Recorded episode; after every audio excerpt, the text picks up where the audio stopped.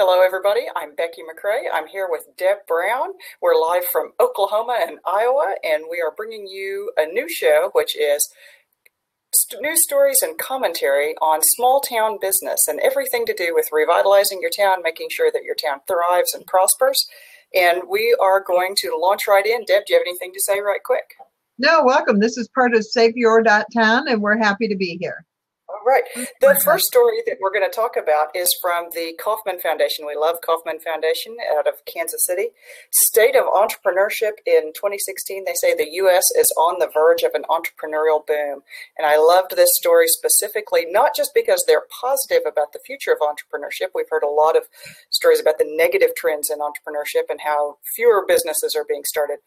This is a story that says that it's going to turn positive, but they also gave some specific uh, comments that they like to see encouraging people to do small businesses, small tries, pop ups, and all those other little innovative models that let people experiment before they go into a big business all at once. Yep, and I really like that. They they talked about some things like uh, what what we need less of, less cost to start, less cost to experiment, less cost to try new ideas.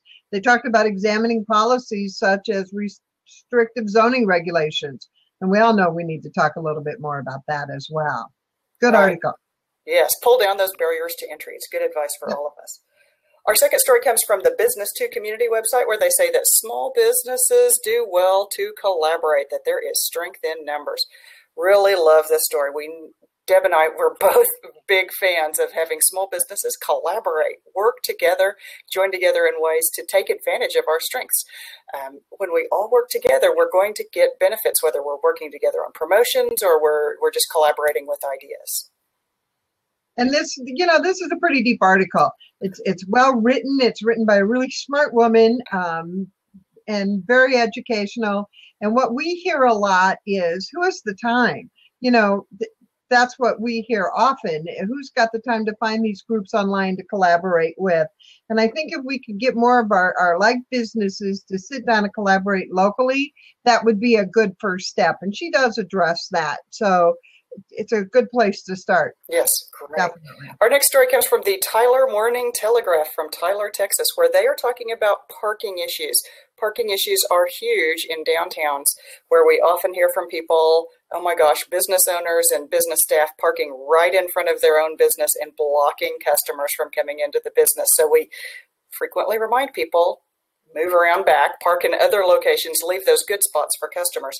Tyler, Texas is a big enough town. They actually have parking meters and parking enforcement, but they've changed the way they're handling their parking enforcement. Instead of just being ticket writers, they are going to now be downtown ambassadors. They're going to wear friendly shirts. They're going to carry change. They'll help you make change to, to feed the parking meters. They're carrying brochures. They're making downtown recommendations for restaurants and where you can go eat. And they're giving you 10 minutes of grace if you overrun your time just by a little bit. I love this approach, which is a much friendlier approach, a much more open to new ideas approach. And I love seeing Tyler take something that normally a very negative thing, you're getting a parking ticket turning it on its head and saying, here's a recommendation for a downtown restaurant. And did you know there's a special event coming at downtown next week? Yep, and and this was not a written article. It was a, a generic, very. Uh, it was a video, so and it was very generically done, so it could have been done anywhere. I'm looking forward to hearing more information about how it works. Um, it could be a very tough nut to crack. You know, there's a, a uh, negative connotation with parking officers. So I hope it works out real well for them. You also said earlier that you thought this would be uh, a good reminder for small towns. If you're too small to have parking meters, too small to have parking enforcement, you can still train your frontline people in how to be That's good ambassadors. Yeah, and that you know the people that work at the convenience store and the gas stations, they're the ones that get asked, "What is there to do in this town?" So at least get your activity guides and and your maps, and so you have something they can hand to them. Oh, here's what's going on. Absolutely. At the very least, be able to do that. Definitely. Our next story comes from CommsGo Digital. What a great name for a blog. CommsGo Digital. They have a wonderful article on five offline ways to complement your online community engagement. Uh, all of us in small towns, we do a lot of projects where we try to bring people in. We're trying to gather people and get their input, get them involved in something. And so we're doing a lot of community engagement. And we tend to do it one way or the other. We're either all online, like me, like we're just like, we're going to only do the online stuff, or we're all offline and we don't use the online tools. This article is a good tool to help you find the parallels. If you're doing a survey on paper, then you can do a survey online with SurveyMonkey. So it helps you bring those two halves together. Whichever half you tend to do, this will help you pick up that other half so you can do more online and more offline together, reach more of your people. I love this article. You know, until we're more one way or another, we really do need to figure out how to serve both audiences. And this article does address both audiences you know, we had a meeting, this uh, open forum with a couple of our political representatives on Saturday, and we promoted it, of course, on in the newspaper and on the radio. But we did some things on Facebook and Twitter as well. And we saw a local um, uh, Iowa teenager that was one of the queens, the local Iowa queens. And she was there with her mom, and they had seen it on Facebook. So it was a perfect opportunity, and it, it was nice to see some younger people in the audience. So we knew that it was working. And it requires a little more elbow, extra elbow grease. They mentioned that. So here we go. Let's get some more elbows involved, right? Absolutely. Okay. Our last story comes from Kate's Country Living. And I actually asked Kate to write this story. She called it Prairie Palaces Equal Opportunity. And she, Katie was driving along and saw these, they're like grain bins, little grain silos, little metal grain bins that are on a farm near her. And so she every time she sees them, she knows that the family that owns those green bins actually uses them to stay when they come visit the farm. Katie's always thinking, I'd love to stay there. Now, she can't be the only one who thinks the same thing. She'd love to stay there. We all like a little offbeat lodging. So I asked Katie to write a little story about it so we could share it. And she went to the trouble of digging out some additional resources. If you're trying to find some alternative lodging for your town, she found some more resources with agritourism and other places that might help you to do that. Um, every small town has an opportunity to tap into some of the things that we have that big cities don't. There's not a lot of grain bins you can stay in in any big town. It's something uniquely small town. I love the fact that Katie wrote this up. So Prairie Palaces equal opportunity.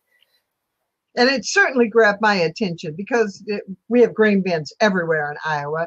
And I just, you made me think about it. It's like a manufacturing manufacturing actually built some and sent them to Haiti when they they had the terrible trouble down there for families to live in. So I'm certainly interested in how's it work in the summertime when it's so god awful hot, and how's it work in in the winter when it's so cold. And I know that Katie's from North Dakota, so I'm going to be on the wire here in just a minute and find out more information. How's it work? How do you add in more conveniences? And it's a, an affordable way for small communities to bring in extra housing versus trying to bring in a big hotel chain and how do you fill that? And it's great for more conversation. I think it's something that small towns can do. So if good work. if like deb you're curious to find out more about these prairie palaces or any of the stories that we've just mentioned i'm going to be putting this podcast i'll be putting the audio uh, on my uh, podcast a positive view of rural and the links will be in the show notes so that you can get them there. And deb you're going to post it as well